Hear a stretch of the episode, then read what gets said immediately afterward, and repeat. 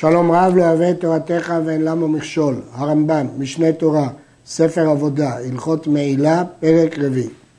המפריש מעות לחטאתו, לעולתו ולהאשמו, לתורים ובני יונה, מועלים בהן משעה שהפריש. כל הקורבנות האלה, כבר למדנו שיש בהם מעילה משעת ההקדשה, אז משעה שהוא הפריש את המעות, כבר יש בהם מעילה. הפריש לשלמים, אין מועלים בהם. כבר למדנו ששלמים הם קודשים קלים, וביארנו שקודשים קלים אין בהם מעילה, אלא לאחר זריקת דמים. אמנם, במשנה כתוב שגם לא נהנים מדי רבנן, אבל הרמב"ם השמיט פה את הביטוי לא נהנים. הקדיש עבר אחד לדמיו למזבח. הרי זה ספק אם פשטה קדושה בכולו או לא פשטה. לפיכך תקרב ולא ייפדה, ואם נפדה אין מועלים בפדיונו. יש בגמרא ספק אם התפשטה הקדושה כשהוא הקדיש עבר אחד לדמיו. יש דין של התפשטות עולה. אדם אומר שרגלה של זו עולה, הרי כולה עולה, יש מחלוקת אם יש התפשטות או אין התפשטות, וכשהוא אמר בדמים, פה יש ספק אם פשטה הקדושה או לא פשטה. לפיכך, כיוון שיש ספק, תקרב מספק ולא ייפדה. מדוע? כיצד עושים? איך אפשר להקריב מספק? מוכרים אותה כולה למי שיקריב אותה, ודמי החולין, חוץ מדמי אותו עבר, כפי שהרמב"ם באר בהלכות ערכים וחרמים. ואם נפדה, אין מועלים בפדיונו. שואל הרעב"ד, למה אין מועלים בפדיונו? הרי בין אם זה קדושת גוף, בין אם זה קדושת דמים, מדוע לא ימעלו? הרי הפדיון זה דמי הקדש, מדוע לא ימעלו?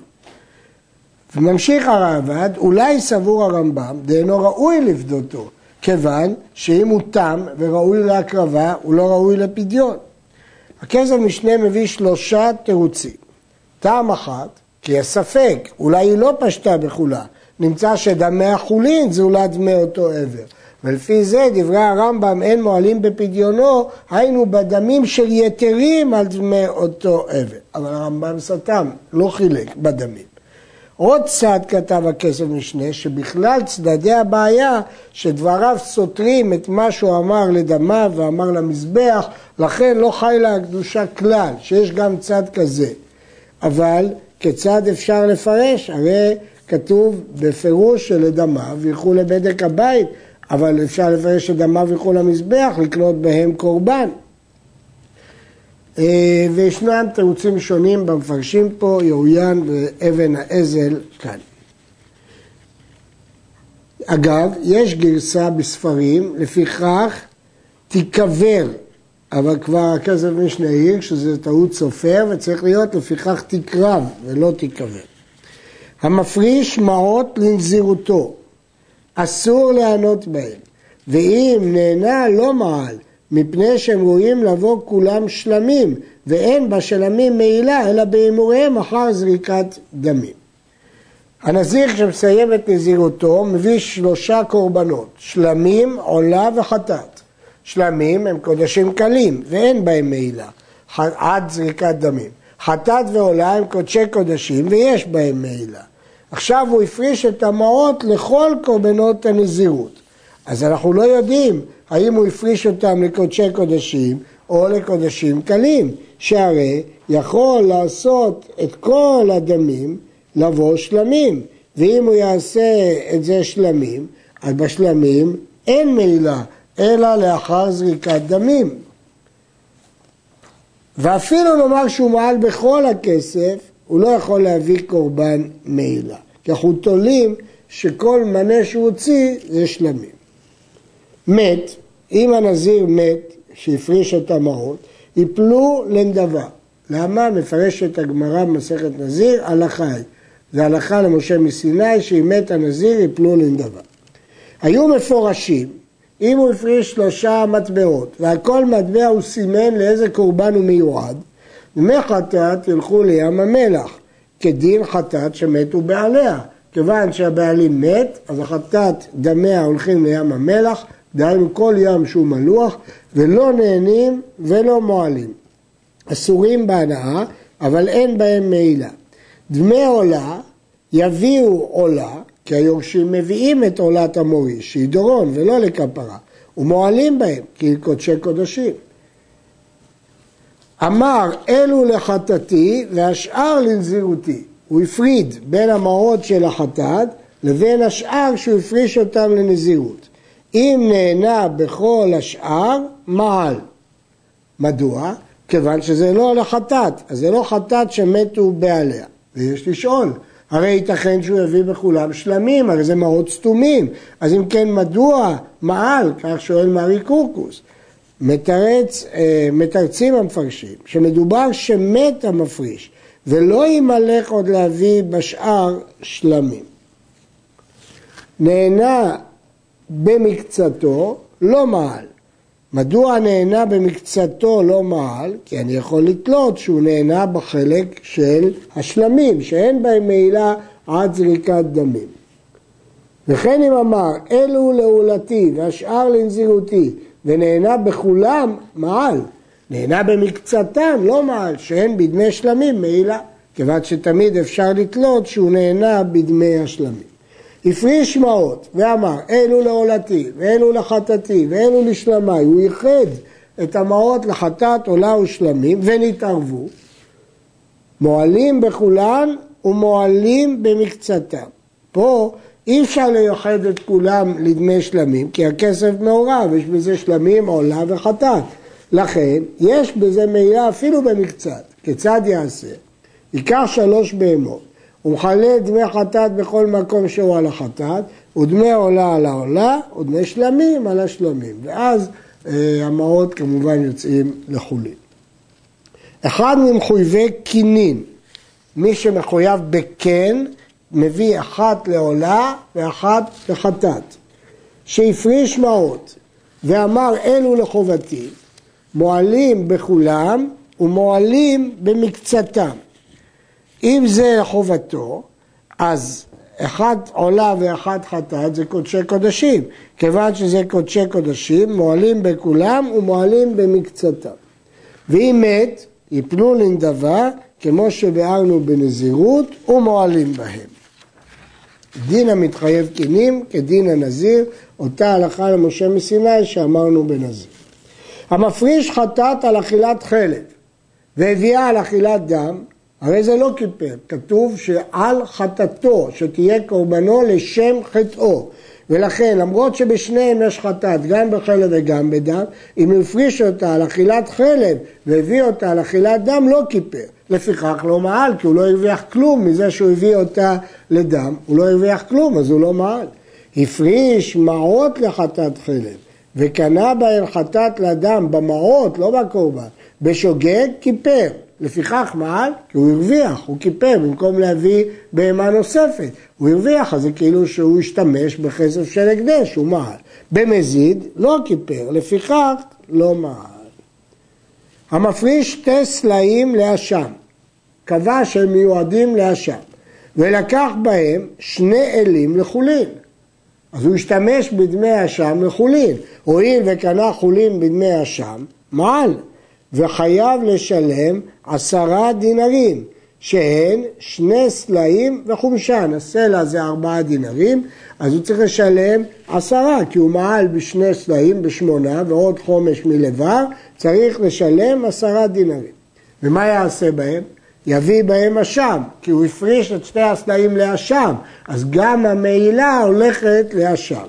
מלבד זאת, כל מועל מביא קורבן אשם, ויביא קורבן אשם על מעילתו. לפיכך, אם היה אחד משני האלים שקנה יפה שני סלעים, והשני יפה עשרה דינרים, יביא השווה עשרה אשם תחת המעילה עם החומש, הוא חייב עשרה כי הוא מעל בשני סלעים, בשמונה, והוא חייב לקנות בהם אשם, הנה יש לו אשם מוכן ששווה עשרה דינרים. ויביא השווה שני סלעים, אשם על מעילתו, כי קורבן אשם צריך להיות איל ששווה שני סלעים, הנה יש לו איל שיפה שני סלעים. לקח אחד לאשם ואחד לחולין, אז יוצא שהוא מעל רק בסלע אחד. אם היה של אשם יפה שתי סלעים, יביא אותו לאשמו הראשון. הרי הוא חייב אשם, אז הנה הוא יביא אותו אשם, אשם צריך להיות שני סלעים. וכן אם היה זה החולין יפה שתיים, יביא אותו אשם מעילתו, שהרי מעל בסלע אחת מדמי האשם. הוא מעל בסלע אחת, קנה בו חולין והשביח, עכשיו הוא יפה שתיים, חייב להביא אותו. בתור אשם מעילתו, אשם צריך להיות שווה שתיים. וישלם חמישה דינרים, מלבד זאת הוא צריך לשלם חמישה דינרים כי הוא מעל בסלע, סלע וחומשה זה חמישה דינרים ויפלו לנדבה. הוא יכול להביא אותו בתור אשם מעילות כי הוא שווה שני סלעים, אבל הוא חייב בכל מקרה לשלם חמישה דינרים ויפלו לנדבה. הנהנה מדמי חטאת עד שלא קרבה חטאתו. לפני שהוא הקריב את החטאת, הוא נהנה מדמים. יוסיף חומש על מה שנהנה ויביא בדמים חטאתו, כמו שאמרנו, שצריך להביא בדמי חטאת, חטאת. ויביא קורבן אשם על מעילתו. מלבד זאת, כיוון שהוא מעל, צריך להביא קורבן. וכן אם נהנה מדמי אשם עד שלא קרב אשמו, יוסיף חומש ויביא בדמים אשמו, ויביא אשם אחר למעילתו. מדוע? שקורבנות המזבח, מעילתם לקורבנות המזבח, וקודשי בדק הבית, מעילתם לבדק הבית. לכן פה המקרה הוא פשוט, שהוא חייב להביא את הכסף ואת החומש לצורך הקורבן שאותו הוא מעל. נודע לו שמעל, ואחר כך קרבה חטאתו ועדיין לא הפריש מעילתו. או שהפרישה ולא כללה בדמי חטאתו. עכשיו החטאת קרבה, מה הוא יעשה עם הכסף? יוליך המעילה וחומשה לים המלח, כי הוא לא יכול לקנות בזה חטאת, אז זה כמו חטאת שכבר קרבה, אז יוליך לים המלח.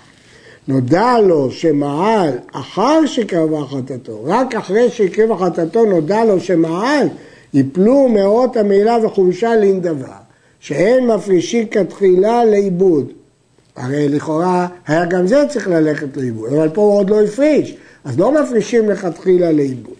בין כך ובין כך יביא אשם מעילתו בכל מקרה. ובאשם, בין שנודע לו שמעל קודם שקרב אשמו, או אחר שקרב, תיפול מעילתו וחומשה לנדבה, מפני שהיא כמותר אשם.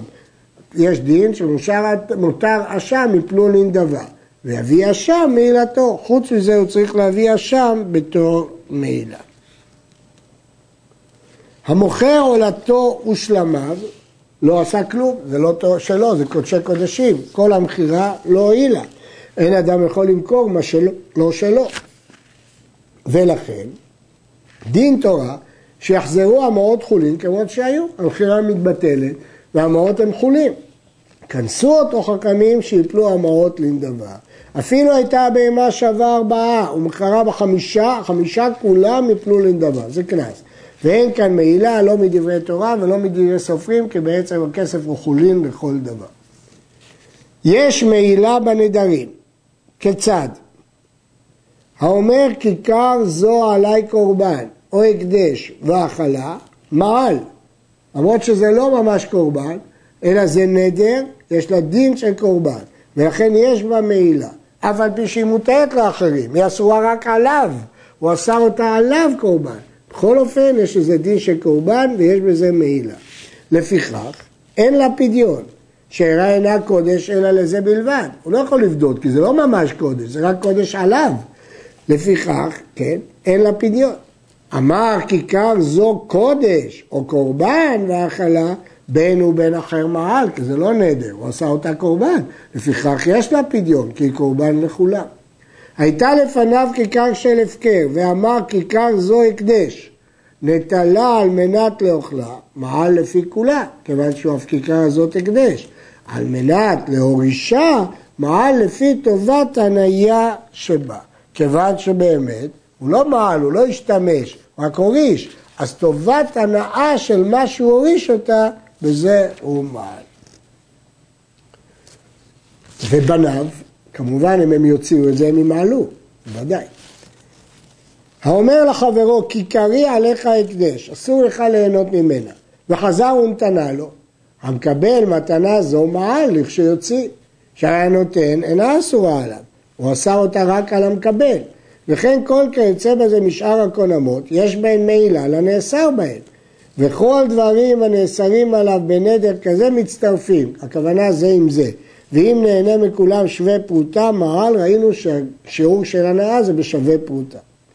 האומר, הרי הנטיות האלה קורבן אם אינן נקצצות היום, וטלית זו קורבן אם לא תישרף היום. ועבר היום ולא נקצצו ולא נשרפה הטלית, הרי אין הקדש. כיוון שהתנאי יתקיים, ויפדו כשאר ההקדשות, כמו שכל הקדש אפשר לבדוק. ואחר כך אם יענה בהם, אם הוא יפדה, יכול ליהנות בהם. אבל אם אמר הרי הנטיות האלו קורבן עד שיקצצו, אינו יכול לפדותם. שבכל עת שיפדו יחזרו הקדש עד שיקצצו, כי הוא אמר קורבן עד שיקצצו, כל פעם הם יהיו מחדש קורבן. כיוון שנקצצו, אינם צריכים פדיון, כי הוא אמר שהם קורבן רק עד זמן הקציצה, אלא נהנים בהם מיד. לפיכך, במה דברים אמורים? שבדיין המקדיש, אבל אם דיין אחר, הרי אלו יוצאים לחולין אף על פי שעדיין לא נקצצו. ויהיו מותרים אף למקדיש. מדוע? כי מיד שפדרים אחרים, נסתלק רשות הבעלים הראשונים מהם, ואי אפשר להקדש לחזור ולחול, ולכן מותר ליהנות גם למקדיש. עד כאן.